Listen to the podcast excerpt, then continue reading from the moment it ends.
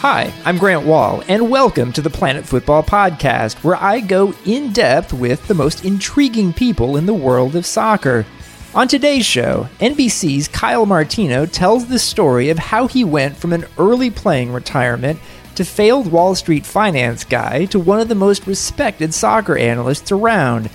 He and I also exchanged stories of how we both got frozen out for doing our jobs by former U.S. coach Jurgen Klinsmann. A few days later, we got word at NBC that there was a press conference coming up for US soccer, and I was banned from it. I wasn't allowed to show up at the press conference, and there was no clear indication about when I was going to be allowed back to cover US soccer and was going to be given access to the coaching staff. All that and my thoughts on soccer coming up. Take one. Here we go with my three thoughts on soccer. First up, the New York Red Bulls finally announced they had, quote, mutually agreed to part ways, end quote, with sporting director Ali Curtis. All Curtis had done in two years on the job was help lead his team to the 2015 Supporters Shield and two straight first place finishes in the Eastern Conference. He also fell on grenades from the moment he took over by agreeing with ownership to fire coach Mike Petke, a fan favorite, and endure a hostile town hall with the team's own fans over that. Curtis will be fine and in demand by other MLS teams, but the profound weirdness of Red Bull New York and its Austrian parent has been around for years, and this is only the latest chapter. Ali Curtis deserved better than this, deserved better than a press release in which not a single Red Bull leader was quoted by name, deserved better than the still hanging cloud of questions over why he would be pushed out after two successful years on the job. Red Bull's fans deserve better too. Take two. Next up, Barcelona's 4 0 Champions League loss to PSG is one of the most stunning scorelines we've seen in years. PSG manager Unai Emery had a dynamite game plan, and his team performed it to perfection, shutting down Barca's midfield and causing everyone to wonder if Lionel Messi and Luis Suarez were even playing in this game. But let's be clear on a few things. First, one game does not signify the end of an era for Barcelona. Two, I'm not ready to write off Barca yet in this series, even though no team has ever turned around a 4 0 first leg deficit in Champions League, and I can't wait for the return leg when Barcelona comes out all guns blazing. Three, Luis Enrique is almost certainly out at the end of the season if Barcelona does go out in Champions League here and fails to win La Liga.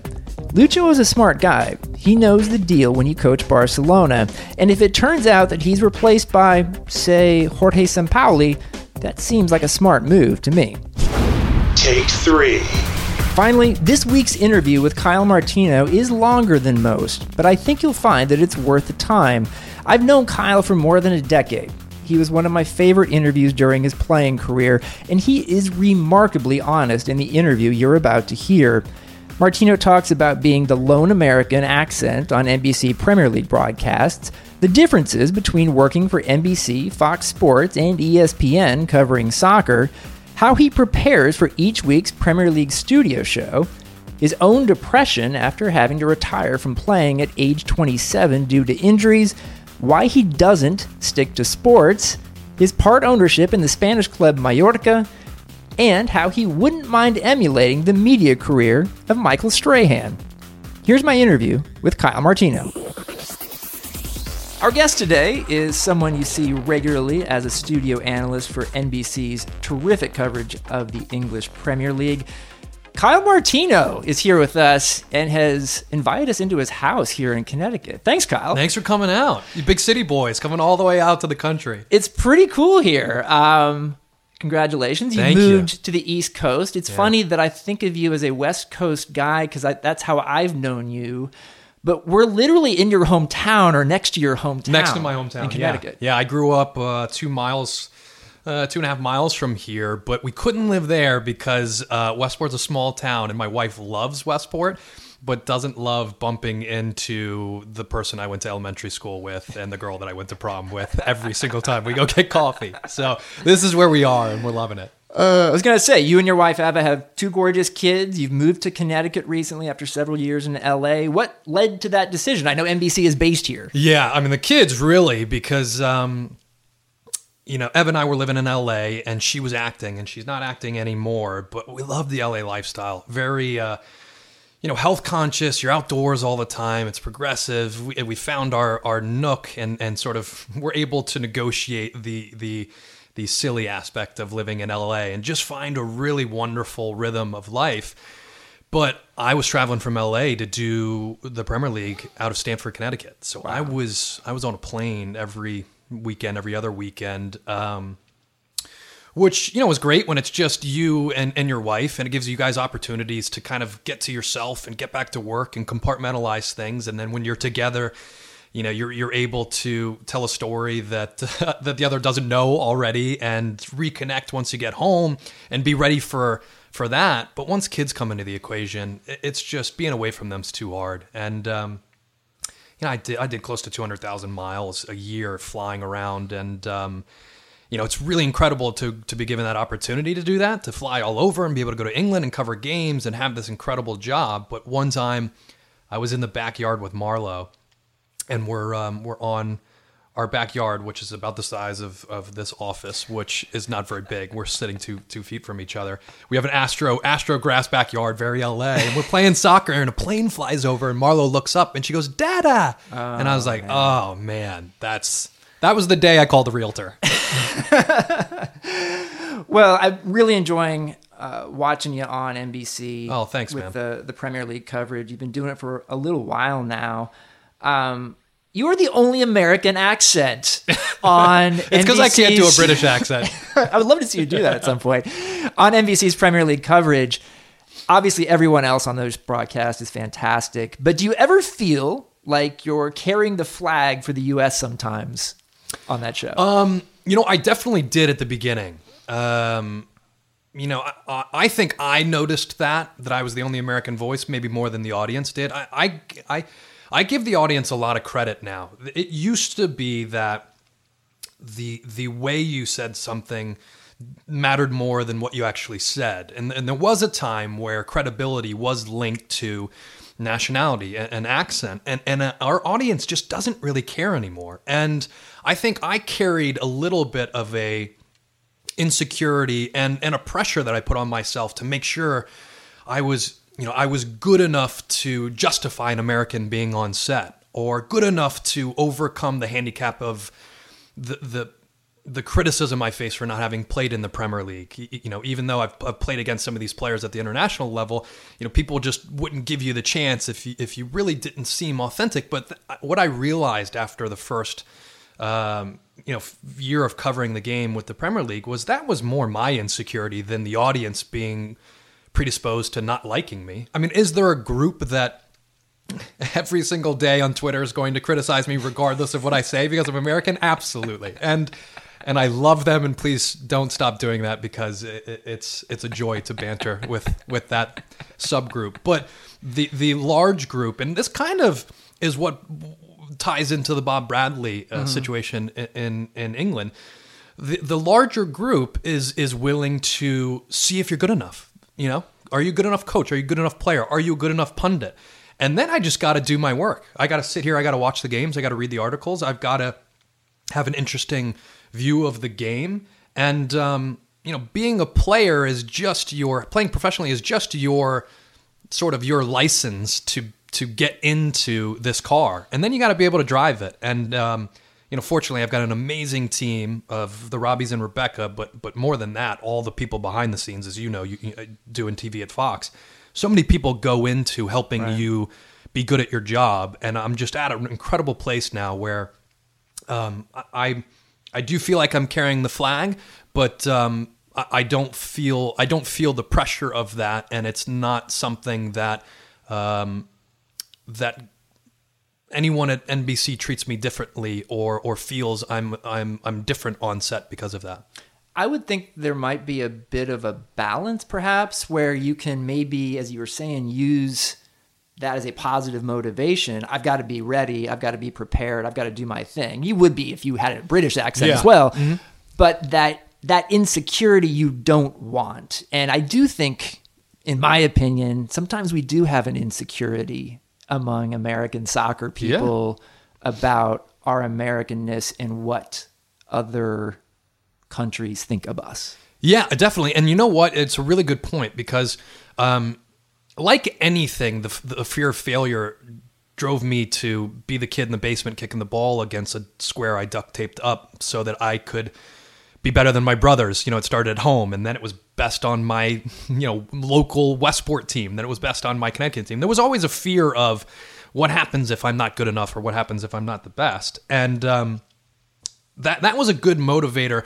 But but it's diminishing returns if that's the only fear I have, and I let that fear sort of drive the way I cover the game and the and who I am when I'm sitting in that that seat in the Premier League studio, um, because wanting to be liked, I think, can be a really dangerous, a really dangerous uh, motivator because sometimes you have to say things that that are going to make people not like you, and um, and there are plenty of Arsenal fans that know exactly what I'm talking about. But uh, you know, there'll be a day where I could sit if I'm thinking about being liked. I shouldn't say what I'm about to say about Manchester United or what I'm about to say about Arsenal. And, and, that can't be the end goal. The end goal needs to be people that don't like my opinion respect it.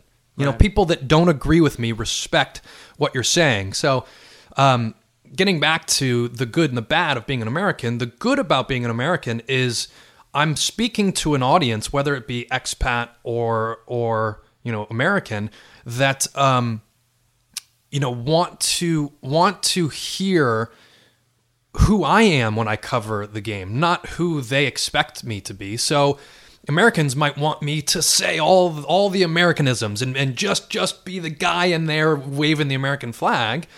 Um, and then the expat will want me saying everything that they think is authentic to the game. So it is about about a balance, but but at the end of the day, um, that's what makes our studio so good. Is we actually off air and when we're not on, we have these discussions about you know, the, Rebecca and the Robbies will ask me, you know, what do you think an American fan thinks of this, or or your league? What, how would this be treated? Mm-hmm. Or they're they're doing exact same thing I'm doing, which is trying to be conscious of the fact that we have a very uh, diverse audience, mm-hmm. and that balance, I think, is difficult to get right, but but something that we're trying to get right um, organically instead of instead of it being contrived and being sort mm-hmm. of forced and you know, listen, there's a lot of kids that that grew up watching Major League Soccer that know our national team, that watch NFL, that watch Major League Baseball, that watch NBA, and are used to receiving um, analysis and watching bro- sports broadcast in a certain way, and they like that familiarity when they're watching soccer. So um, I, you know, it's kind of like the Fox project with Gus Johnson. Mm-hmm. I knew what they were trying to do, and I, I commend what they were trying to do. It didn't work because it was too far into that forced area of, you know, the basketball guy is going to love this. You mm-hmm. know what I mm-hmm. mean? So I just think that's like all of us. We're all trying this delicate dance of, of delivering soccer in a sports way that's familiar for an American audience but in a way that's authentic to an also hardcore either expat or or American soccer audience that m- might predominantly watch European soccer. I was going to ask you this question later, but the topic just came up, so I'll ask you now. You're one of the few people, I think maybe JP Dellacamera is one of the few other ones, who has worked for NBC, ESPN, and Fox Sports in soccer. Mm-hmm uh, which is great. It's an evidence that soccer is Are you a calling me more... disloyal? this feels like a presidential press conference. yeah. Um, it it's it shows how much soccer's on American television now yeah. compared to even 10 years ago. I mean, what have you noticed, I guess? Could you compare and contrast a little bit from your experience maybe how those approaches from the different places are to presenting and broadcasting the sport here?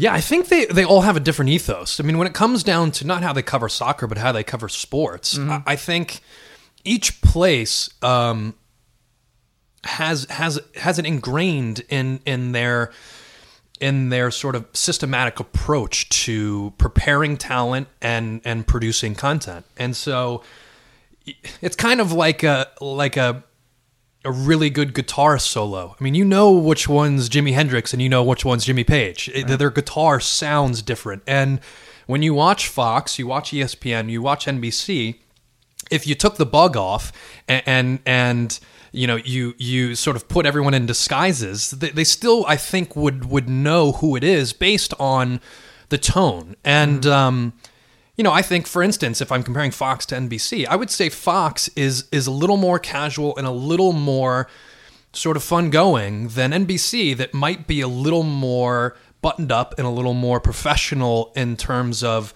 um, it, it being it it wanting to to to to be delivered in a more polished way, and and none of those are are are. I don't mean that in a pejorative way. We're professional and Fox isn't. None of those are, are criticisms of the other. It's just clear what people are trying to do. And, um, you know, I give, out of all the places I've worked, um, I would say what I'm what I'm so impressed about is all of them have have come a very long way from when I first took my first job at ESPN. I mean, the the I feel like soccer at ESPN was a little bit of a you know, bring your kid to work day. You know, it d- didn't really seem like it was getting treated like an adult, and it was it was given the respect and the time that the that the audience was after. And um, you know, Skipper and some of the guys see a much bigger picture than than we do in our sort of soccer lane. But I, I've seen ESPN, whether it be with ESPN FC and all the different attempts to to show how much they care about the game, World Cup coverage, uh, and and and other things that that have really put it um, in the in in the public space, showed them how much they care about the game.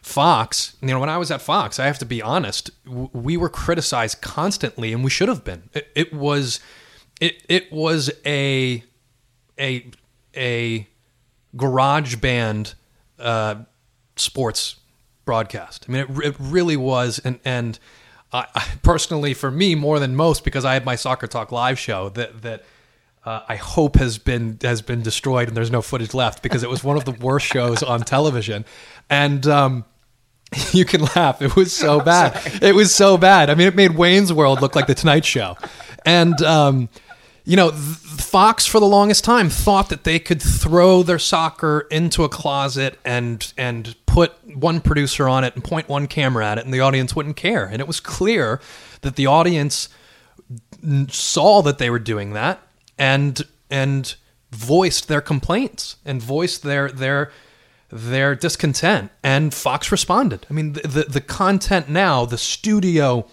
the coverage, the talent, the the the the the scale of it, it, it it's commensurate with other other sports that they're covering. I mean, it's in the NFL studio, and and that I was there when that transition was happening, and it was clear that that came from the top.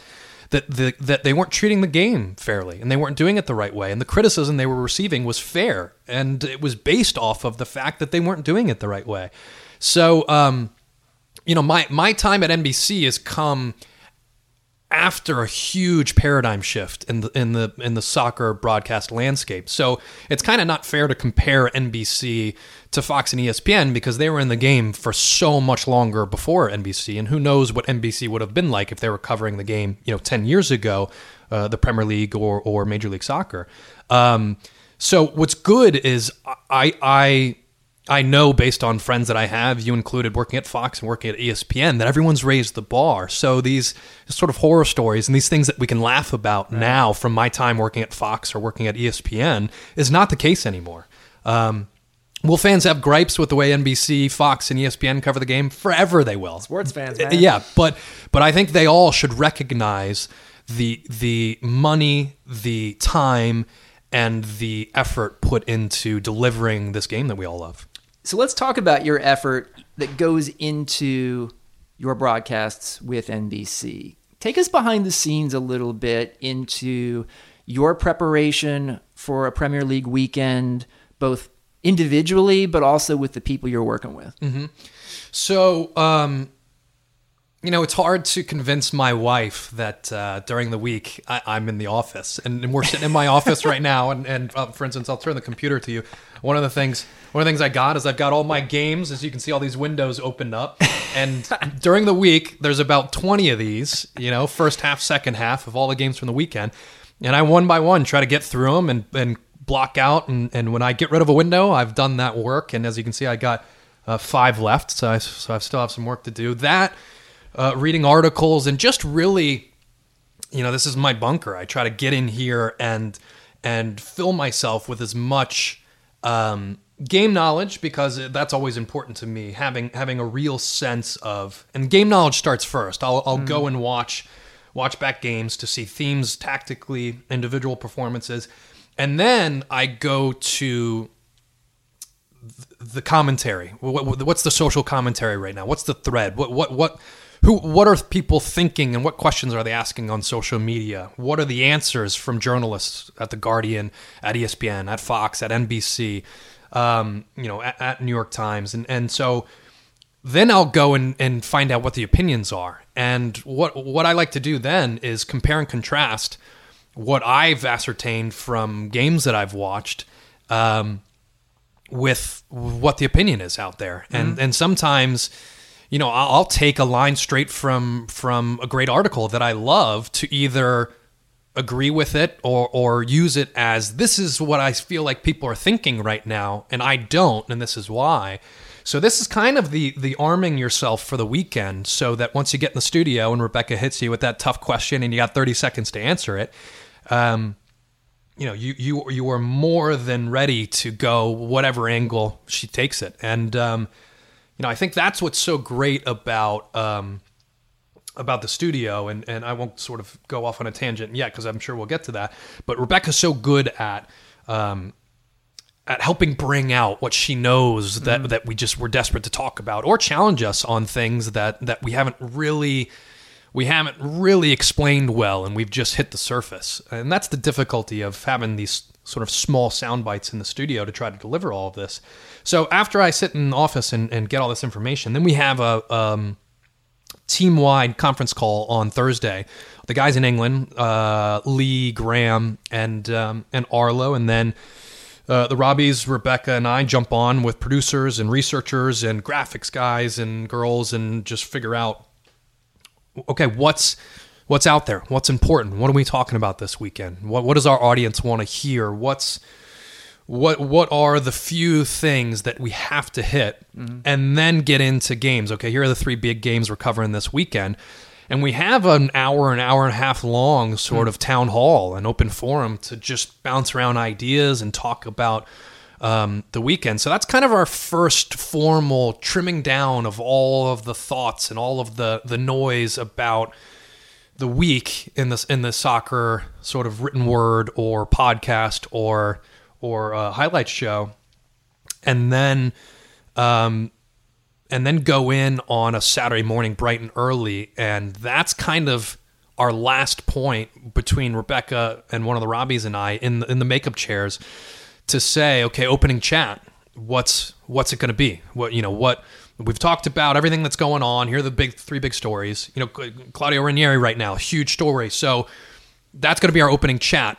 How do we move the conversation forward? Because we've already been talking about it. What what's the what's the you know what's the thing that that we find interesting? And so because of the time difference and what's going on in England and and them being a little bit ahead of us in the news cycle, it really is up till that last minute that we're all preparing and getting ready to uh, you know until the until the sort of red light goes on we're still checking news feeds, checking Twitter, and and trying to think through exactly what we want to talk about in that opening chat. And then once the train starts moving, it, it's it's it goes you know goes wherever. As you know, you, you have no control over live TV at that point. So all of the prep for the week and all of the control, that's where um, that's where you just you have to get agile and be ready for wherever it moves. So when the 10 a.m. Eastern game starts, you got several games going on at the same time.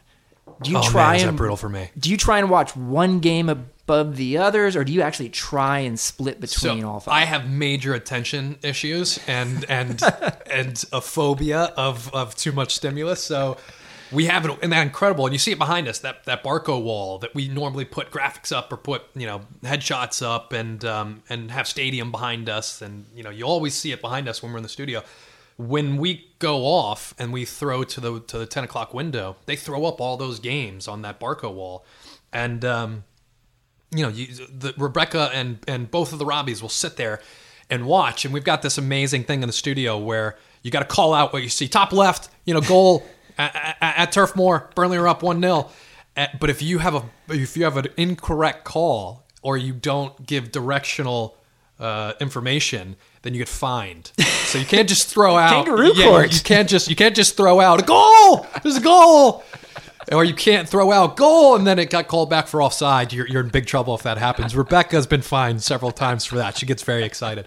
Um, but I can't do that. I can't sit there and watch all those games. It freaks me out. So what I do is I tuck myself off to the side. We call it the living room. It's our match of the day set, and uh, I have a monitor in front of me, and I watch. I pick one game that I want to watch, and um, and typically it's it's it's going to be one of the ones that we're covering that's on NBC, SN, or USA or NBC, and then kind of out of the corner of my eye every now and then we'll glance up at the other games, sweat, and my heart will beat really fast, and then look back to the one game I'm watching. I guess I would assume that when you're leading into coverage on a day, it's a little bit more about storylines because there's so many storylines in Yeah. this league in particular. And then once the games start, your discussion is more about what's happening on the field, or how much do you sort of divide between those two things as you're preparing for a day? Yeah, it just kind of depends on on what develops. If a major storyline is developing, sometimes we will uh, detour from a storyline we had been servicing most of the day and not make that the priority anymore. But but if we start, you know, in an opening chat, going back to that sort of makeup room conversation, if we say Claudio Ranieri is the most interesting thing to the fans today, and the pressure that he's facing, and um, you know, Liverpool's coming up, a big game against Liverpool. You know, w- w- what sort of pressure happens? How do we see his team react? We open up all of these all of these questions and, and, and they remain open ended, we have to get back to that. You know, we have to we have to tie a bow on that. Whether it's just sort of Rebecca saying a line, you know, Claudio Ranieri got a response from his team, but you know, at Manchester United, and you know, uh, Zlatan Ibrahimovic, you know, scores four goals. How is this guy doing that? And and and you know, there becomes a major storyline somewhere else. We have to be able to move this big ship in in those directions, which is incredibly difficult to to coordinate, especially with over in England and, and trying to get those guys wrapped in.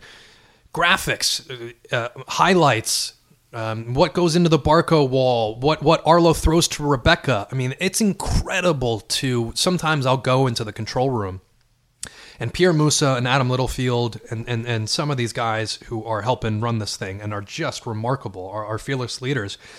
They're the ones that that and the, the the great thing is they'll consult us and, and ask us our opinion. What do you think? Do you think this is more interesting than that? Should we go to A story or should we stay with with with this this B line?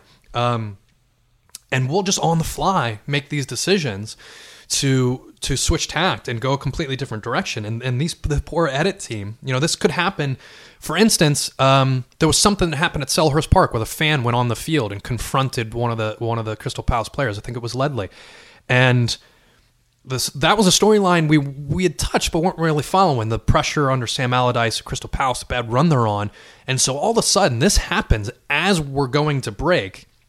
You know, all of the videos being fed down the line from England to our edit team. Those guys have to turn that thing around while they're doing edits for all of those other highlights and all those other games, and because of Twitter and social media, which we love because it's it's created this amazing energy behind covering the game, but it's going to be on there, so we have to have it too. We Right. we have to service the fans. If they see on their feed, fan attacks Crystal Palace fan, you know, we, we're missing the trick. We're really letting our fans down if we can't turn this thing around real quick and get it to them when we get back from the break. Breaks, you know, minute, two minutes long. So it, it really you know, sometimes fans are upset, and I guess this is my backing up our, our, our edit team and the people that you don't see and the producers behind the scenes. When you see something like that turned around quickly, it is remarkable that that's able to happen. Right. So the times that they do miss, please forgive them because to your point, you know, we, we love following storylines that we anticipated to be the big storylines, but live TV doesn't always it doesn't always co- co- uh, uh, cooperate that way. So sometimes you gotta just you gotta just sit back and follow the way way it leads you. So how many of these games on your screen here do you would you say you watch in a week from like the previous weekend? I would say um, towards the beginning of the year when it's fresh and it's new, I, I try to get through all the games. Oh, wow. So I'll, I'll watch every game from the weekend, which can be incredibly uh, tedious and take a long time. As the season goes on, and, and I feel like I've got a really good grasp of each team's, what I'll do is I'll watch parts of games that that tactically are the most interesting to me. First 15, 20 minutes of a half, last 10 mm-hmm. minutes of a half, and first first 15, 20 minutes second half, last 10, 15 minutes of of of you know the second half. And and that's that's more because as the season goes on too, there's there's there's storylines that that are much bigger and have gone on for much longer. So then the written word becomes I think the balance of of paying attention to that and being up on how how the off-field story is evolving with these teams. Um, you know, sometimes the focus kind of will start to trend a little more in that direction where I still need to know how things are changing, how the team's progressing, what's going on.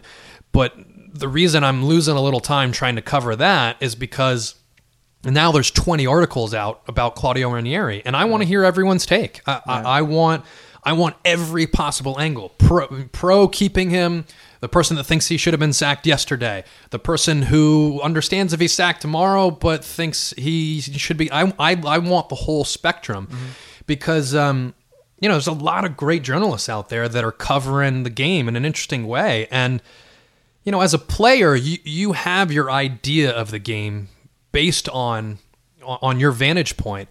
But but journalists bring and fans even I like to I like to hear what what what fans think and and their their commentary on Twitter bring a completely different uh, vantage point perspective that based on your your experience as a player you might think is wrong, but it, it, you have to appreciate that that is real. That's a reality. An opinion's not wrong. If this is what a journalist or a fan thinks, that's what they think from their angle. And by the way, you can't see the game from their angle because of your biased being being an ex player. So yeah, so so towards the end of the year, kind of the you know the, the the commentary going on outside of the game takes a little more focus than me sitting down and watching all the games. Interesting. Um, open-ended question: What's the most fun part of your job, and what is the hardest part of your job? The hardest part of my job, and um, this won't surprise anyone listening to this podcast because of my 10 minute answers, is trying to is trying to on the fly on live TV edit a 10 minute thought based on the games you watched, the research you did during the week into a 30 second soundbite. That's that, that's kind of like what you have to chuckle about. Now that you do you you've done TV for a while, you- Right. you, you know what I'm talking about. That a fan is furious with you or offers all of these rebuttals to to to a 30 second thought that Right. you had about why Arsene Wenger shouldn't be the coach anymore, or why Claudio Ranieri should stay in his position, or why Zlatan Ibrahimovic isn't going to continue scoring goals or isn't the answer. These remarkable, very very strong and and and very very difficult to explain opinions. You have 30 seconds to to condense that, to make it concise, make it cogent, and and make it enjoyable to hear. Um, so that's what I struggle with is editing on the fly on live TV out all the different angles you can go, and also trying to not offer up all of the answers to the rebuttals that you know are coming once you say that thing because you don't have time. You don't have time for all of those. So that kind of goes back to what we said at the beginning of this. Once you and I still am, am, trying to improve on this, and every day you know this is this is something that Um, I'm sure throughout life, uh, as a player, I did, and as a pundit, I'm going to have to to to work on. You have to stop putting so much emphasis on hoping people like what you have to say Right. because it, I think it makes you a bad pundit. It makes you a bad soccer player. It makes you a bad boss. It makes you a bad husband. You, you need to be confident that you're doing things the right way. You're going to make mistakes and know that you've put the work in that that it's it's genuine and it's and it's interesting what you're what you're doing but people are going to hate it. People are going to disagree, and that's great. But if you're there to make everyone like your opinion, you're going to have more often than not an, a, an opinion that's not interesting because a, an opinion that everyone likes is not an interesting opinion. Right. And so you got to find this balance between wanting to be the person that everyone hates uh, because that works in the media and we and we know plenty of examples not across many different uh, industries and being the person that everyone likes. I think those two things are are sort of the, on, on the spectrum, the polars that I'm I'm every day trying to work to find the natural middle. Okay. Most fun part of your job? The most fun part of my job is um, is in the studio with with the with Rebecca and the Robbies. Definitely on air because that's that's the kind of in-game moment of my job. I mean, that's the pressure. That's you know the lights are on. That's the game. You know, got to perform. But then there's the banter when we're off air watching games, and that's like, you know, back of the coach on your way back from practice. You know, someone's getting made fun of. Everyone's Right. having a blast. You know that that reminds me that I'm remarkably lucky to be doing what I'm doing with the people I'm doing it with. You know, I was thinking about this. We've gotten so used to seeing you on TV that I think some people forget how good a player you were. Uh, Gatorade, Or that I was even a player at all. Gatorade National High School Player of the Year, MLS Rookie of the Year, U.S. National Team. Uh, you retired at 27 due to injuries. Uh, when you look back on your playing career, what do you see? Um, it's taken some therapy to see this, but I see I see a remarkable accomplishment, um, and and an incredibly fortunate kid. That's what I see. It's taken me a really long time to see that. What I saw for the last basically since that day I was in the doctor's office and recorded with him that I would never be able to play again for insurance purposes to have it on record that my career was over. Wow. Um, after the waterworks and tears of that day, I felt failure. I felt that my career was a huge disappointment, that I never accomplished what I set out to do, and that um, that I broke up with and fell out of love with the love of my life. And it was such a tough and I mean, it's hard to talk about it now. I mean, it's it might sound ridiculous to people, but all I ever wanted to do since I was a tiny little kid in a backyard with an oversized jersey on that I had to, you know, tie a knot in because it went over my knees, um, was to be a professional soccer player. And I I got that. It happened. And to have your dream happen and then be taken away well before you're ready for it to be taken away is um is disjointing it's discouraging it's um heartbreaking and so i sh- i i in in in the short time after my career ended, I got lost in visceral experience. I just disappeared into New York City with good friends of mine, uh, drank too much, just went out all the time, just tried to do whatever I could to chase away what I knew I was going to have to face one day, which was mourning the loss of the thing that I wanted more than anything in life.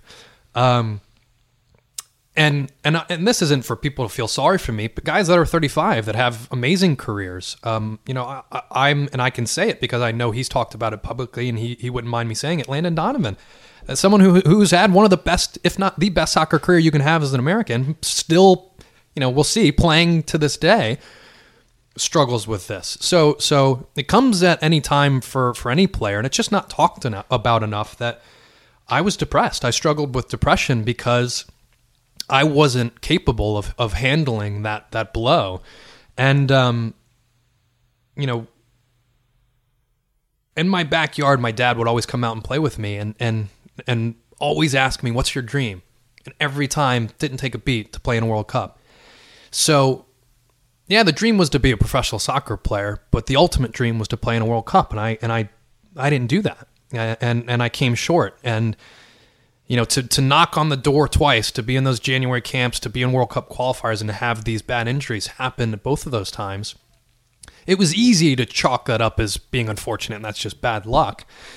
But then, in you know the years you're trying to hash through what happened, what went wrong as a 28, 29 year old, you know, over a glass of whiskey, you're you're you're thinking, I screwed up. It's my fault that I didn't make it there. And you can look at all the times that you you could have done something differently and you start to you start to really go down this dark rabbit hole of how you could have prolonged things how i could have played longer how i could have made the national team uh, how i could have played in that world cup you know the confederations cup i got a terrible tackle from behind against cameroon that, that destroyed my ankle the gold cup was coming next so you know how many times i've played that play over in my head what if i didn't cut in front of that guy what if i just laid the ball off to chris armas and i didn't try that so therapy, which which is important and something I, I still do to this day, just just it it taught me to give myself a break and say what I said first to you. Mm-hmm.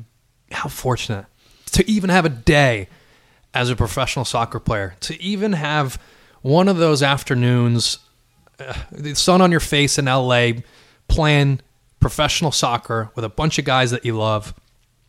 So I can grab that moment now. That that's the one that that that comes to me more than the bad moments, more than the, the tackle against Cameroon, more than the injury uh, in the in the January camp. So, you know, at this point, um, what I'm doing now is the identity I thought I'd never have again. I never thought I'd have an identity an identity that that was linked to soccer because that identity to me was dead.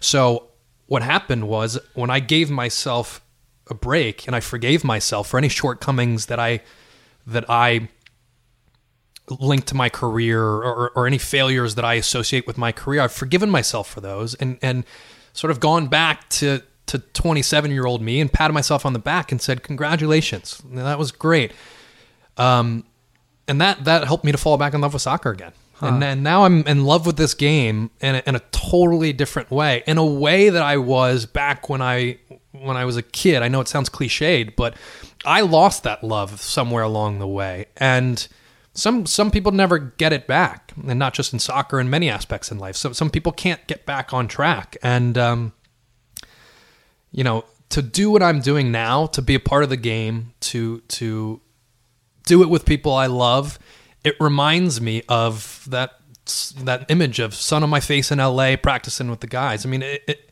it does feel like that in the studio with huh. Rebecca and the Robbies, and in a totally different way, in a way that can never really be um, linked to what it was like to be a player, but with with the same level of of enjoyment that I got out of playing.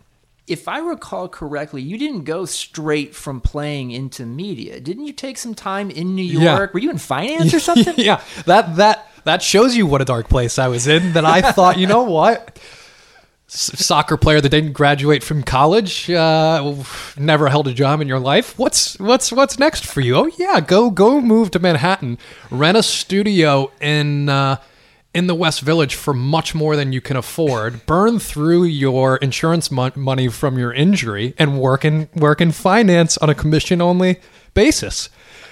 Oh, by the way, choose 2008 to do it. Ugh. By the I may have caused the financial crisis. it was there couldn't have been a better place for me to to be because it was such a fish out of water moment. Um, and it, and it was amazing. One of the one of the people that hired me at the financial firm I was working at um, ran track for Yale, and of course the sports. You know, the sports connection was why I got in there, and, and ex professional athlete. They loved the idea. They brought me in, and um, after I'd gone through asking all of my you know buddies who were working in finance for money and it exhausted those channels, I you know I was sort of just at a loss, didn't know what I was doing, and as I said before, struggling with depression and and who am I? What, what am I doing? I'm in a suit in a cubicle with no windows. How did how did I get here? Um, and the the guy, this partner who who ran the company, knew that I I shouldn't be there, and um, ESPN had reached out, and just by chance, they were covering LA Galaxy in a game. I can't remember who it was against, but they'd lost the color guy, and and were scrambling to find someone to fill in, and through channels of people I'm, I'm still friends with in, in the television world and interviews I had done for ESPN way back in the day, they had my number and they texted me and just wondered if, you know, that next night if I could go cover the LA Galaxy. And I was like, you know what? Yeah, I'll do it. So I went and did it. And um,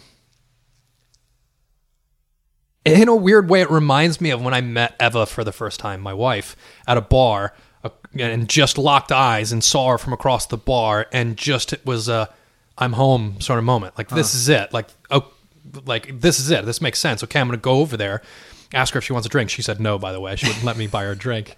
So that one didn't go as well as my soccer uh, television career. But um, but yeah, the first game I loved it. It was great. I was like, this is amazing. And I'm sure I was terrible at it, but I- just knew it was something that I wanted to do. That that being close to the field, I was worried was going to hurt a little bit, and that I was going to just start getting emotional, and it was going to start making me feel bad, and I was going to you know have a panic attack, and it didn't happen. And uh, and I I just thought this is safe. This is a safe distance to be from, you know, your ex.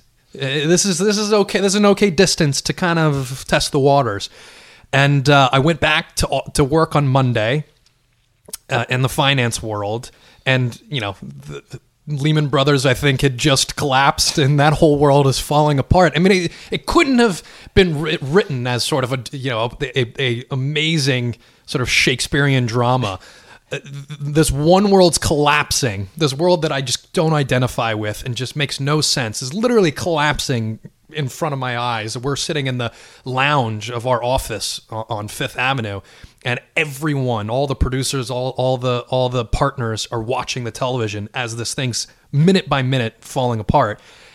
And and I just was the only person that turned and walked away from the TV to go back to my desk and and watch back the, the you know the game from the weekend on my computer. Um, you know, so the only one looking the other way, Right. and the guy. This goes back to the partner who was the tr- the guy who ran track at Yale. Fired me. He, he, he fired me because he knew that I needed to be fired. I, I was going to stay. I was going to linger. I was going to be in finance. I wasn't going to take the leap. And he knew that I needed to take the leap. And he just said, "You, you don't, you just don't fit here." And um, you know, at first your pride kind of swells up, and you're like, "Well, you know, what do you mean?" And and I went, I went into his office, and we kind of had it out, and it finished with me giving him a hug, and and and uh, and he was absolutely right. I, I I went and started working for ESPN at that point, part time, doing games whenever I could, jumping into the studio whenever I could, um, and it just snowballed from there. Wow.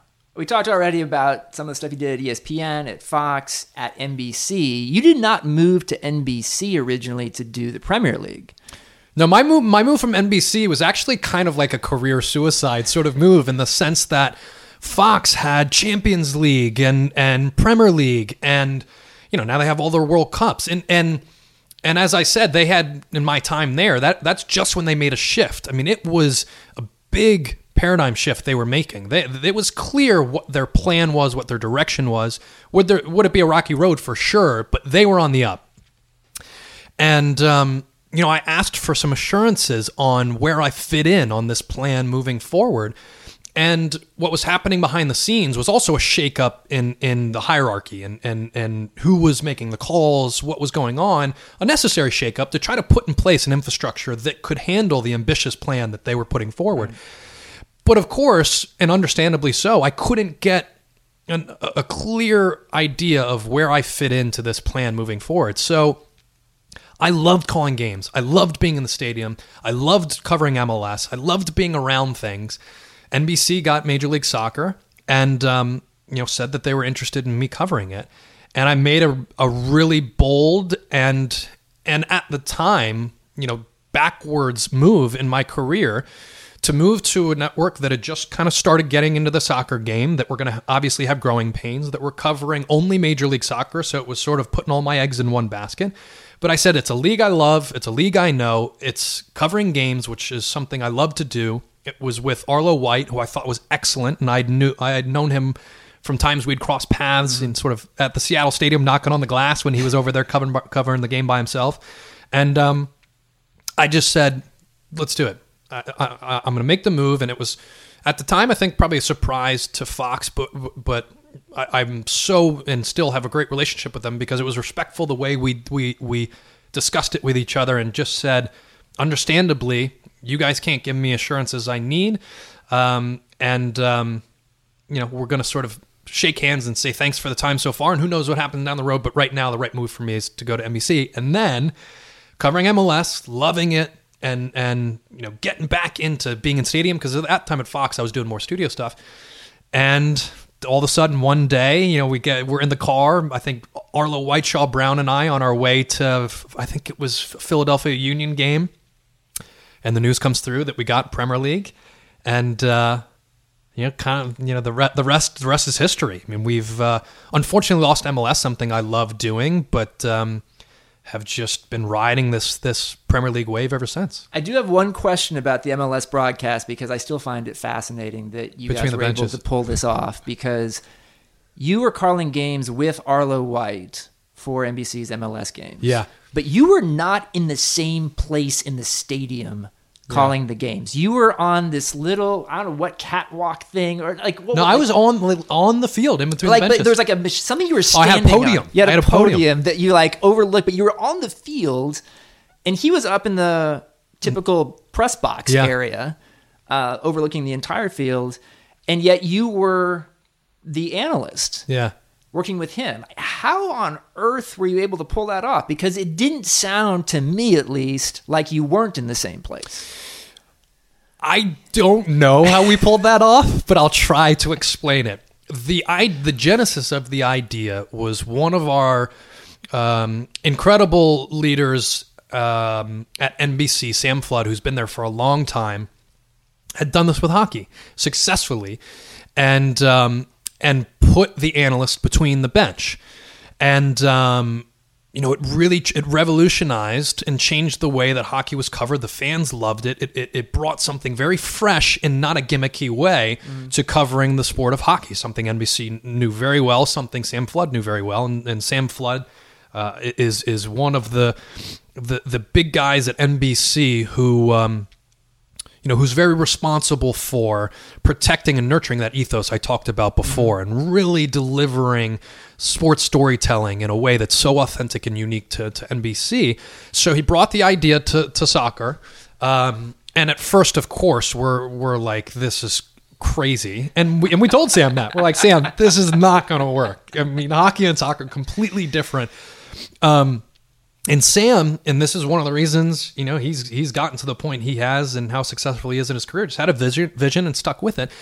And Arlo and I tried it in preseason in Florida first, and it kind of like clicked. And mm. we thought, okay, you know that that went better than than we expected. We expected to be fumbly and stepping on each other, and and I think Arlo you know, Arlo was the perfect guy to try this experiment with because he had, when he was working for the Seattle Sounders, covered games by himself. He was play by play and color. He was a one man booth. Um,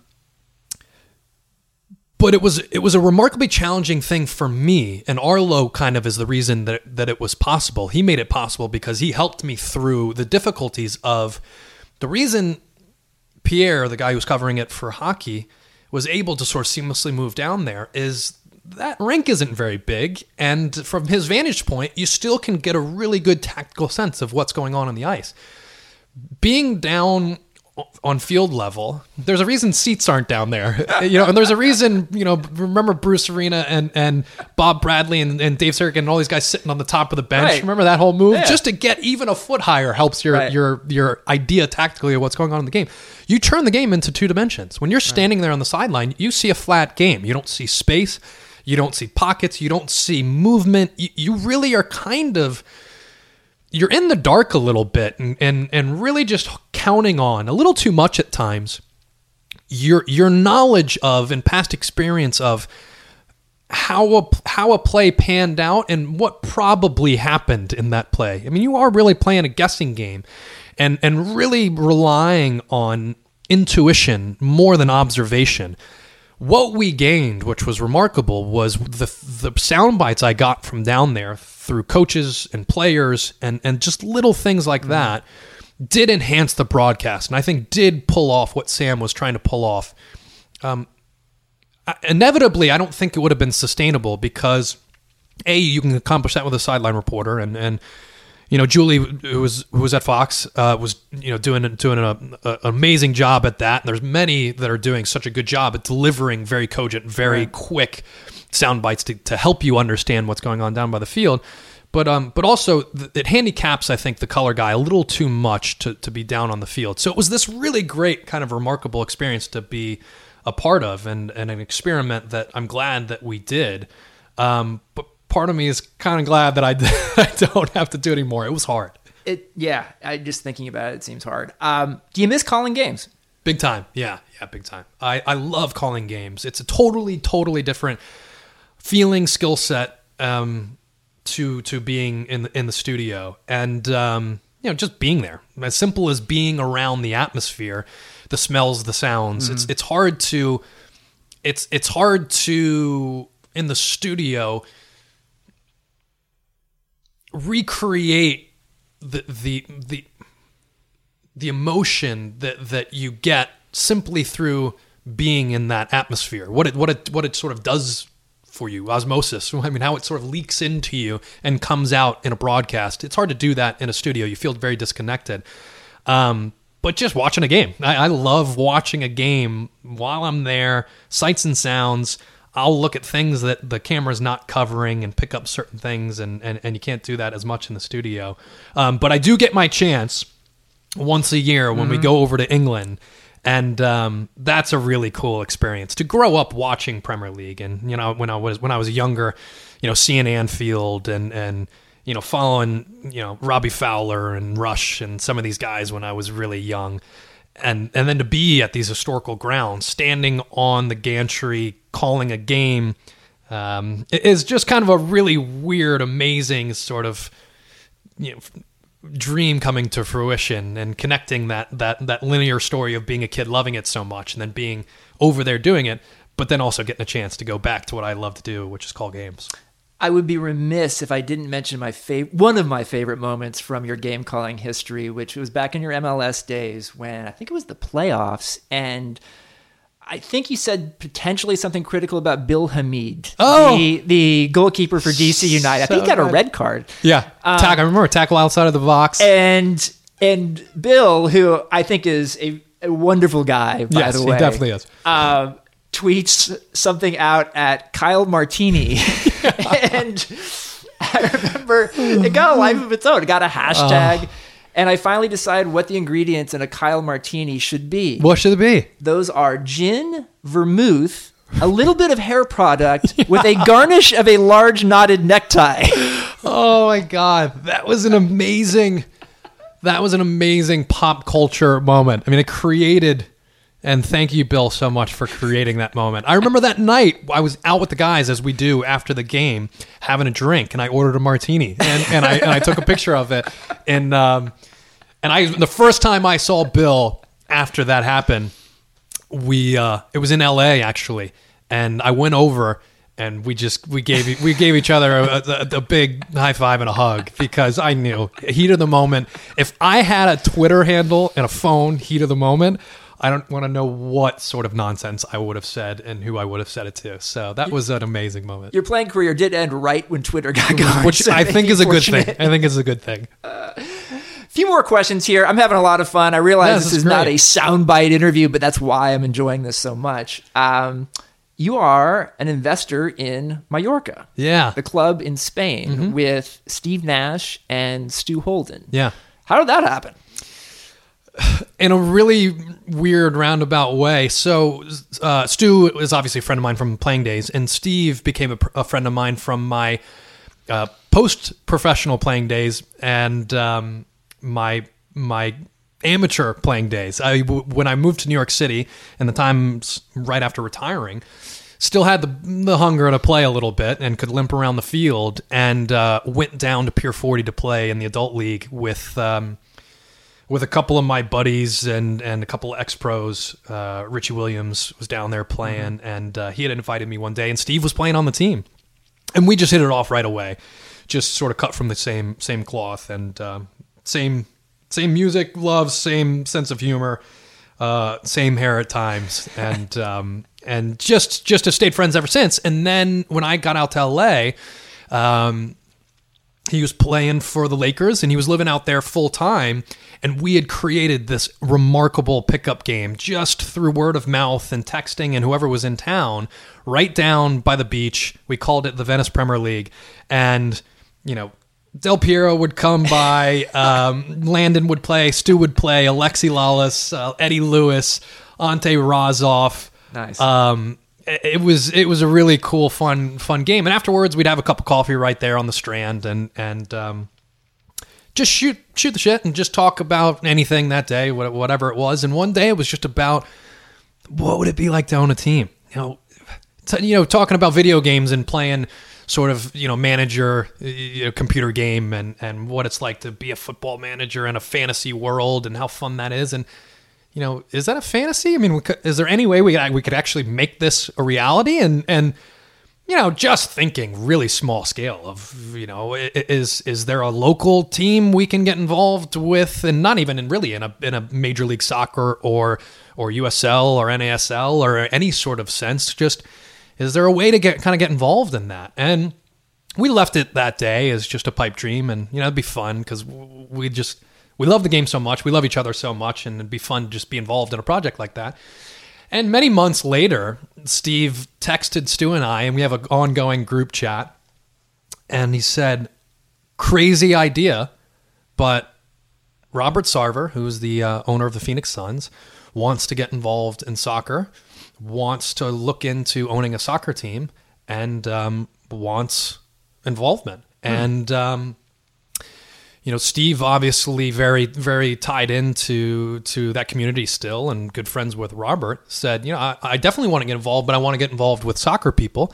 Um, so he, he said stu kyle you, i mean are you up for this? And the process of kicking the tires of many different teams started and, and leagues all around the world and uh, a lot of due diligence and a lot of work to find out what makes sense, where makes sense, and took a couple of shots at teams and bids that were turned down and votes that that the bids that were accepted, but boards that voted against it.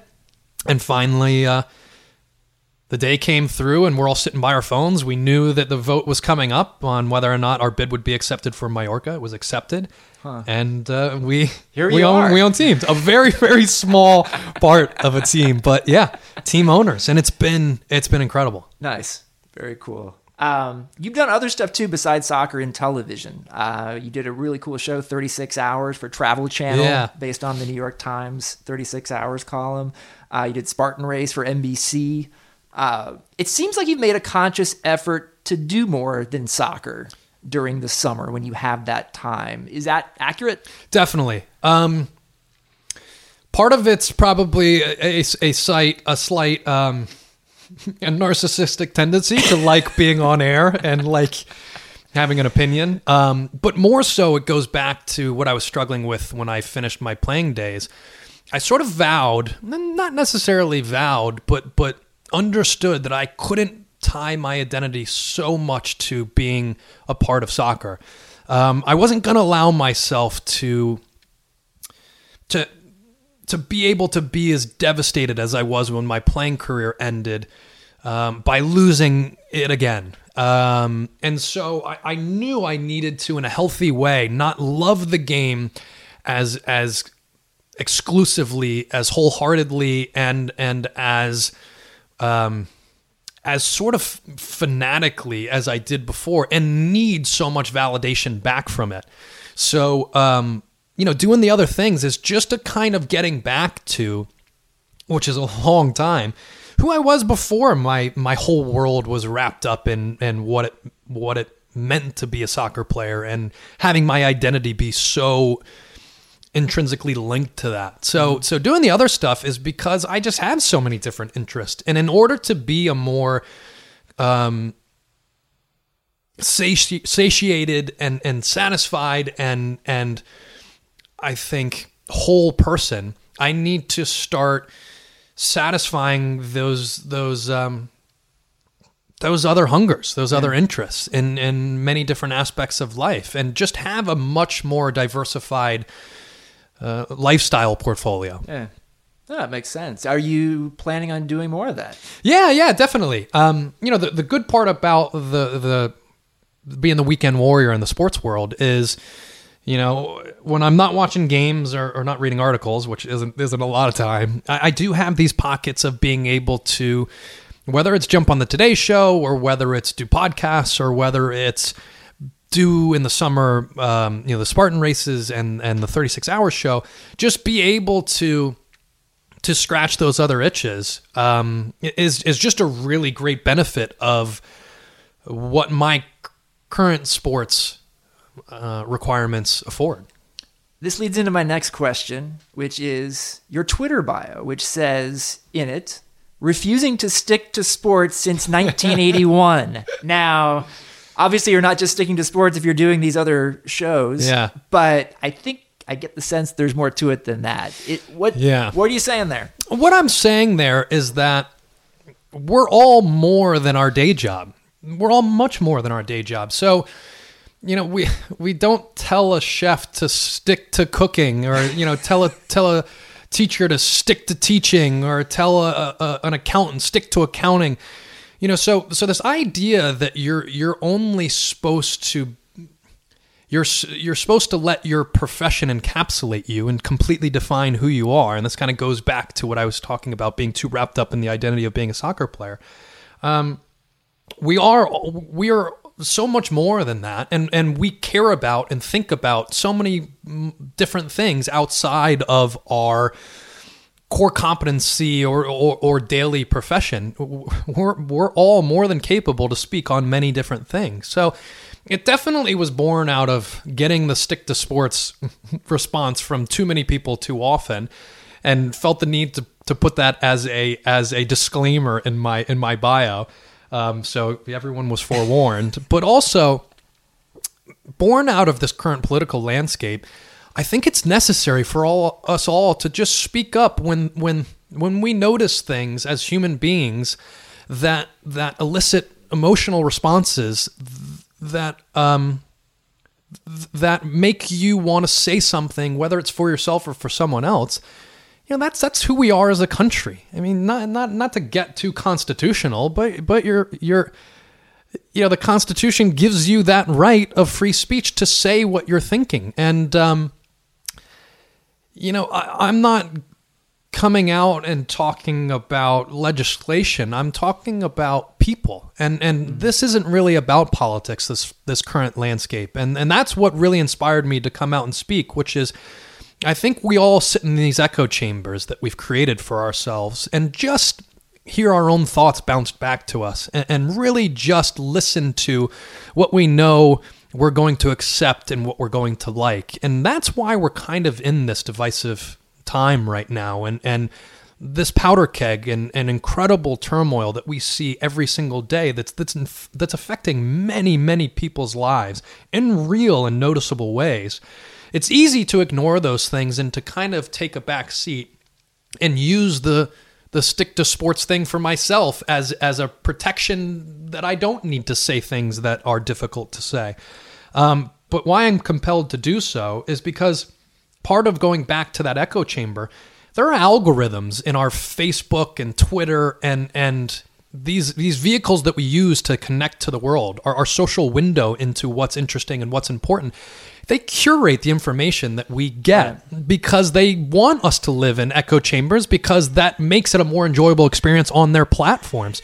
So, because of this control and curation of thoughts and ideas that that come into people, if athletes and artists and other people who, who are public figures that that attract a bipartisan fan base, if they don't speak about some of these things, then there is an audience, whether it- it be you know sort of left or right, that will never be exposed to a, thought or an idea that, that's important that people should whether you agree with it or not is not the point. It's it, it's that there's discourse that there's conversation. And so this whole fake news thing and, and, and this this shutting down of anything that we don't agree with i think should and we're seeing it with corporations, whether it be you know what was going on with Uber and their CEO, or or whether it's you know Starbucks and Apple. I mean, obviously corporations uh, are feeling the need to to be more political than they've ever been. But I think individuals, athletes, you're seeing come out and speak because uh, again, I don't feel it's politics. This isn't speaking about politics. It's speaking about humanity. It's speaking about issues that should be important to everyone. So if you know an athlete doesn't to his you know millions of, of, of twitter followers and, and I, I don't have anywhere near that much but if, if he doesn't say this is important. This is interesting.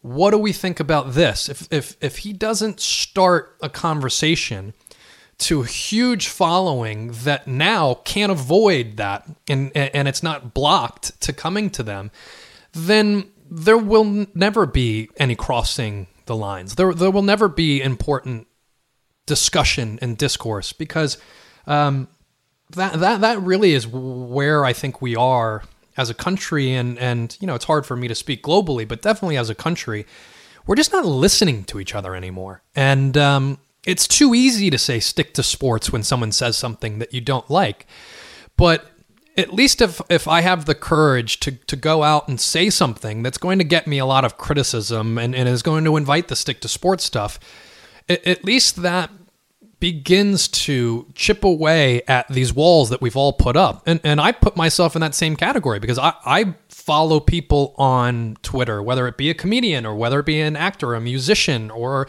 a chef, that that either agrees with me or doesn't agree with me and will offer me things that I'm not seeing and not hearing. So it goes both ways. I, I'm looking for that as well. So the not sticking to sports since 1981 just really means I'm more than who I am when you see me on TV.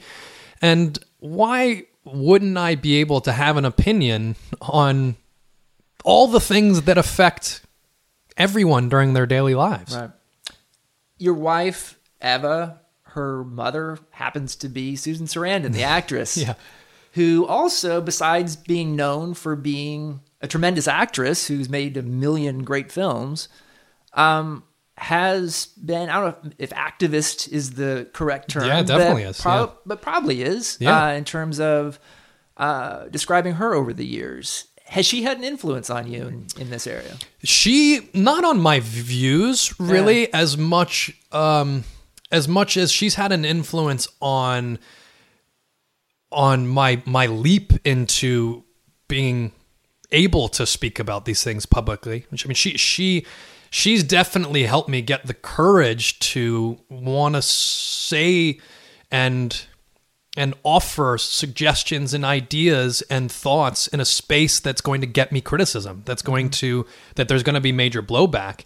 Uh, i I mean she is a incredibly smart thoughtful compassionate and courageous pers- person. I mean here's someone who spoke out against the iraq war when it was not anywhere close to popular speaking out against it and in hindsight was right.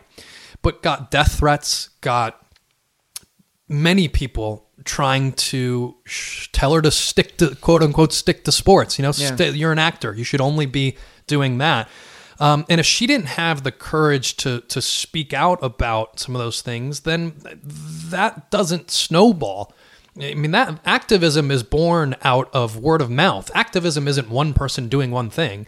Her saying that's not the reason things happen, but her saying that is the reason that another person gets courage and that domino effect begins. And that, that's what we're seeing with a lot of activism right now is the Women's March and these other things are people are we have a populace who who who are awake that are have been activated, people that have sat on the sidelines, and whether it be going to vote, whether it be going to a town hall, whether it be showing up to a protest, things that people would have never done before, whether it be a soccer player tweeting something that people consider political who would never have done that, that before.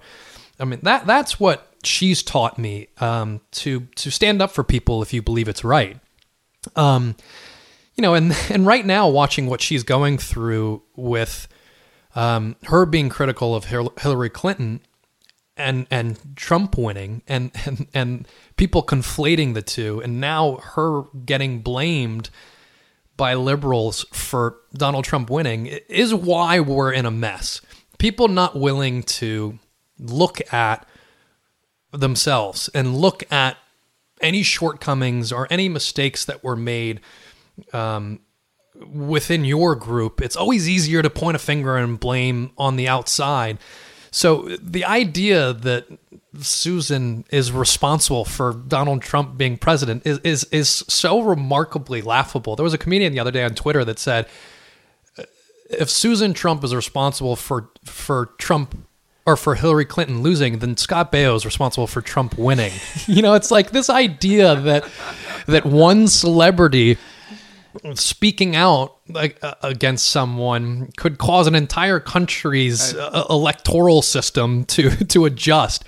Is is you know I say it's quite humorous, but she's she's received so much vitriol and, and so many threats from her own side from from Democrats and liberals that she that she fights for every day. She's one of the people getting arrested I mean, in, in, the 80s, she was one of the people getting arrested fighting for, for issues. She, she's been on, on the front lines for the Dakota Access Pipeline and these many things that are huge, should be bipartisan issues. Um, and, you know, she was. Um, she was critical and she has her every right to be critical of, of a candidate that she didn't believe in and didn't feel she should be pressured into voting for that person because of the the dangers of the other one being in office. And one thing she said that got all of this falsely quoted, but all of this attention was she said, you know, Trump will be, bring the revolution quicker than, than Hillary Clinton did. Everyone looked at that, and that was that was sort of twisted to say. Um, I'm supporting Trump. When, of course, if you ever heard her, and I hear her at dinner every night, she is the farthest from supporting Trump. But look at our country right now the women's march, the resistance, the the the activism, the the conversation that's going on is so important to our the health of our democracy. And listen, I, have got a Republican family. I've got I in my own family are having these cross the the lines conversations, right. and um, Susan is the type of person that promotes those conversations instead of shuts them down. And I think that's someone who should be celebrated, even if you disagree wholeheartedly with what her opinion is. One thing we haven't talked about yet, and this is sort of a jarring transition, is um, what happens when you say your opinion on television and maybe the people that you have relationships with or that you cover don't like it? Yeah, which happens a lot. Uh, which has to happen a lot. I mean, it happens, I think, if you're a decent journalist, media personality of any type, you're not everyone's always going to be happy with what you say or write about mm-hmm. them uh, among the people you cover. Um, you and I have something in common in that at certain points during Jurgen Klinsmann's time as U.S. men's national team coach, we were both basically frozen out mm-hmm. by him. Yeah. My quick story, and I'll tell you mine if yeah. you tell me yours, yeah. is um, I had some reports, uh, insider reports on Fox in, I guess it was late 2016, that he didn't like about um, reports about the technical director duties at U.S. soccer being sort of taken over in some ways by other people in U.S. soccer. Um, and basically for the last year and a half of Klinsmann's tenure, I did not get a one-on-one interview with him. Um, and that's his right and, and his decision. and Mm-hmm. That's, one way to deal with it. um, yeah, and I take pride in the fact that I didn't make that public when I was when he was still the national team coach. I didn't cover him any differently during that time. Uh, when I did think it was time for him to go, I wrote a column after the four nothing loss to Costa Rica in November, and he did go very soon thereafter. And I certainly wasn't the only one writing that column. It's your fault. It's, your fault. You did it. But what's interesting to me, and I want to hear your story if you're willing to tell it in Mm-hmm. Yeah, a second here. Um, I was interested in the fact that this guy that was a World Cup winner, and I think Jurgen Klinsmann actually is a pretty nice guy. He is. Um, but this guy who was a World Cup winner was that thin skinned that he would shut down. Mm-hmm. And not just me, not just you. There are other people in the media that this happened with. Maybe we'll inspire inspire others to tell their stories. Perhaps. Uh, what's your story? So, um, let me get the the timeline right. I'm at RFK covering Major League Soccer, and we had a segment at halftime to discuss things in the soccer landscape that were not always domestic, but but important to our our soccer audience. And the U.S. team had just played a game, and the discussion about Jurgen Klinsmann and his tenure and the direction of the team came up and I had gone th- and watched them train um, in California for the week, and had gone several times, and obviously have, and this is one of the the benefits of of being such a young guy in this space is I still have a lot of guys that I played with that are still on the team, so I still have great relationships with guys that are playing that that trust me because. Um, like you, I would never, you know, disclose who said it or where it came from, um, but gather a lot of information from players and make sure that it's never only one player because we know that that's not the whole story. And then made sure I went and saw for myself as well. I had started to hear that training sessions were um, were being run and and execution of ideas were just not coming across to the players and and and things were a bit muddled and players were were not satisfied with the way things were being run by the coaching staff. So I went to go see for myself and I noticed a couple of things that that that connected with what I was being told by players and I went on air and said Jurgen Klinsmann and we can go back to what we've learned Philipp Lahm's book and other things during Jurgen Klinsmann's career is a very charismatic leader who can inspire, who who is a a personality that obviously gets a lot of respect because of what a remarkable player he was and, and, and a fantastic world class career he had, and then accomplishments uh, as a coach as well. But but there's the story that kept popping up about him not really being the soccer mind that would that would really implement and execute soccer philosophy and ideas and, and strategy and relied a lot on, and it was Jogi Löw uh, in Germany, relies a lot on his number two. And so his assistant at that point was Martin Vasquez. And I just, based on my observations and things I had heard, thought he wasn't up to handle the challenge of being the person to implement the vision and the strategy and the and and and run a training session every every day during the week that would help during the weekend. So I voiced that on air. Um, and of course, that's my opinion. I didn't say I heard from any of the players. I, I, I, I made it my opinion because it was. I had to go see for my, uh, my myself before I could really feel confident enough to say that on air. And I think, in a journalistic sense, for it to be ethical for me to say it on air. Um, my phone rings when I'm at the airport that night. I mean, this is hours later, and it's um, someone from U.S. Soccer who says uh, Jurgen Klinsmann wants to speak with you. He's not very happy with what you said on air today. And I was getting ready to hop on a plane, so I said, I, you know, I can't speak with him right now, but I'll, I'll talk with him um, tomorrow. This, this, by the way, let me give it a time frame. Is is the call 48 hours, but when I eventually got on the phone with Jurgen Klinsmann, 24 hours before their game at the Azteca against Mexico. Oh wow. So to begin with, the fact that I'm even on his mind, on the radar, or of any importance leading into such a massive game was already a little bit strange to me. Um, but I'd met Jurgen many times, and, and, and he had my and still has my respect. And and I said, you know what, I, I absolutely will get on the phone with him and hear what he has to say, hear what his gripes are. So we get on the phone, and um, you know he starts out very very upset at me for my criticism of Martin. He says I'm absolutely wrong. Um, I had referenced what Philipp Lahm had said about his time in Germany, and he had said, you know, Philipp was wrong when he said that. Um, and the, you need to stop perpetuating this this um, this idea that that that's kind of how I run things. And I wish you would have called me first, and just just really um, kind of laid into me at the beginning. And um, and the message kind of was that that what I was doing would be detrimental to the U.S. soccer landscape and and make his job more difficult. And um, you know, we went back and forth, and I, I said I you know I, I respect you saying that, but I, I respectfully disagree with you. This is this is my job. I'm paid I'm paid to um, hold our our U.S. soccer staff and players accountable in my in my space and to do it fairly. And I think I've earned the credibility that I have done that fairly in my time doing the job. Could I be wrong? I absolutely could be wrong. Phone call ends in what I thought was a pretty amicable way. Right. And and and just to sort of agree to disagree, but moving forward, I would appreciate if you called me first. Was Jurgen's mm. ultimate position.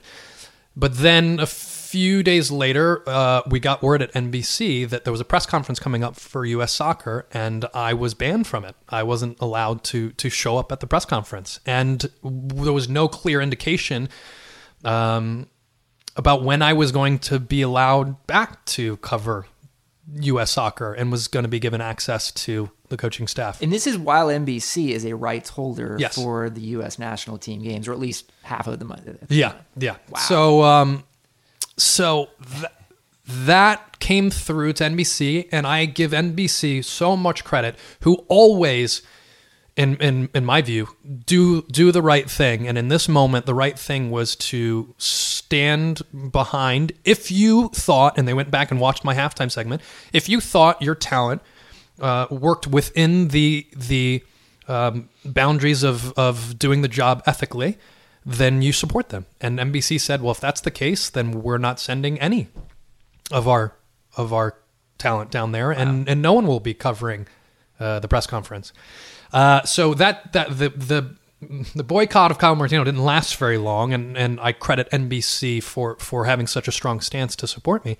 Um, what's so fascinating about this is if I was wrong, then I made not a mistake, but I was just wrong. And you know what? I'll be wrong a lot during my career. I, I, I'm I offer opinions, and on opinions, uh, and, and opinions on a game that we only have so much information about, and it's it's not speculation. It's just based on all the information that's at your disposal, and I had a lot. This is the conclusion that I've come to. But months later, what happens? Jurgen Klinsmann fires Martin Vasquez before the World Cup. Right. I don't think I'm good enough or have any. I, I, I can be cocky sometimes, but my opinion of myself is not inflated enough to think it was because of what I said. Um, so what's kind of baffling to me is this freeze out happens. Um, he ends up in, in in a very bizarre way that was that was strange to players because of how quick it was done without much explanation. He gets rid of one of his most loyal uh, staff who've been with him through a few different teams right before the World Cup, one of the most important roles in his group. And I had suggested months later, um, Earlier. or sorry, months earlier, Yeah. that that he probably wasn't qualified for that position. And to this day, I've not gotten an apology. I've not gotten a, any sort of communication back to say, you know what, that wasn't handled in the right way, and we're sorry. So, at the end of the day, I think Jurgen has and I agree with what we said earlier. He's a good guy who who has a lot of remarkable qualities. One of them that maybe has worked for him in the past that didn't work this time around, um, that he tried on you and me, which is trying to control the perception of his team and trying to control what people in the media were saying and to shut things down that he didn't like.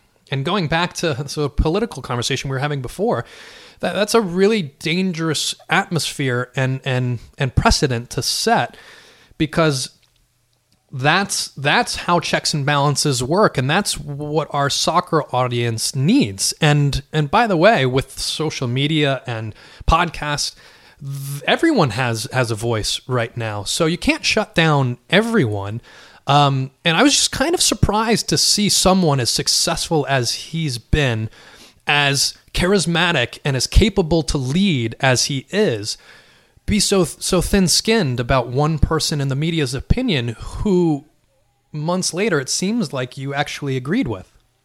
Thanks for sharing that story. Yeah. yeah. Um, at least you got a phone call from. I never got. yeah, it was a weird it was a weird moment, but you know what? I think an important moment because um, it was a totally different thing. I think a, a different experience that, that than anything U.S. soccer had had right. dealt with before, and um, it was I think a learning experience for for all, all involved. And um, I to this day, if I my relationship with Jurgen was was patched up, and and we were fine after it happened. And if I saw him today, we would shake hands and and be incredibly cordial because we do have a lot of respect for each other. But um, yeah, it was. A, it, I think it was one of the most most bizarre and uh, one of the more bizarre moments in my soccer uh, broadcast career so far. I do think it's an interesting window, though, into what maybe viewers don't always see. Yeah. You know? Um, but uh, I guess just to wrap up, and I appreciate you taking this much time. Um, what do you want to do down the road in this business? Do do you want to continue doing soccer long term? Do you want to potentially move away from it and do some of these other non soccer things that you've been doing? Yeah, I don't know if I if I really know the answer to that. If I'm being honest, I, I think right now what I'm doing is filling my life with things that make me happy, things that I could see myself doing down the road, and and being okay with it being just one of them if that if that ends up being the case. If I just end up being uh, someone on the Today Show down the road doing maybe what Michael Strahan's doing, I, I would I think I'd love that.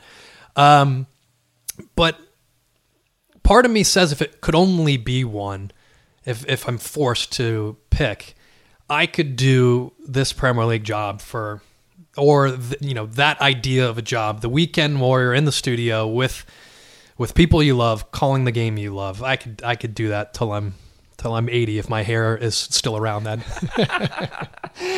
Kyle Martino, thanks for joining the podcast. Thanks for having me, Grant. That was fun. Thanks for listening to the Planet Football Podcast. I'd like to thank Kyle Martino, as well as everyone at Digital Media and Sports Illustrated who supports this podcast.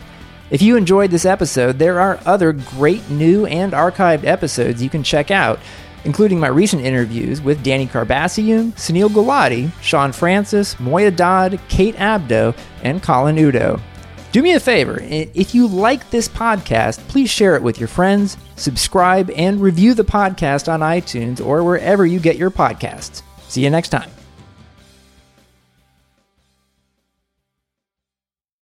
Do you know about the Locked On Podcast Network? The number one daily sports podcast network. Locked On has a daily podcast on every NBA and NFL team, plus a growing lineup of college and MLB teams. You get a daily bite sized podcast giving you the latest on your team from the local experts. Lakers fans, search Locked On Lakers. Cowboys fans, search Locked On Cowboys. Just search Locked On your favorite team on Apple Podcasts or Google Podcasts, or tell your smart speaker to play podcast Locked On your favorite team. Locked On Podcast Network, your team every day.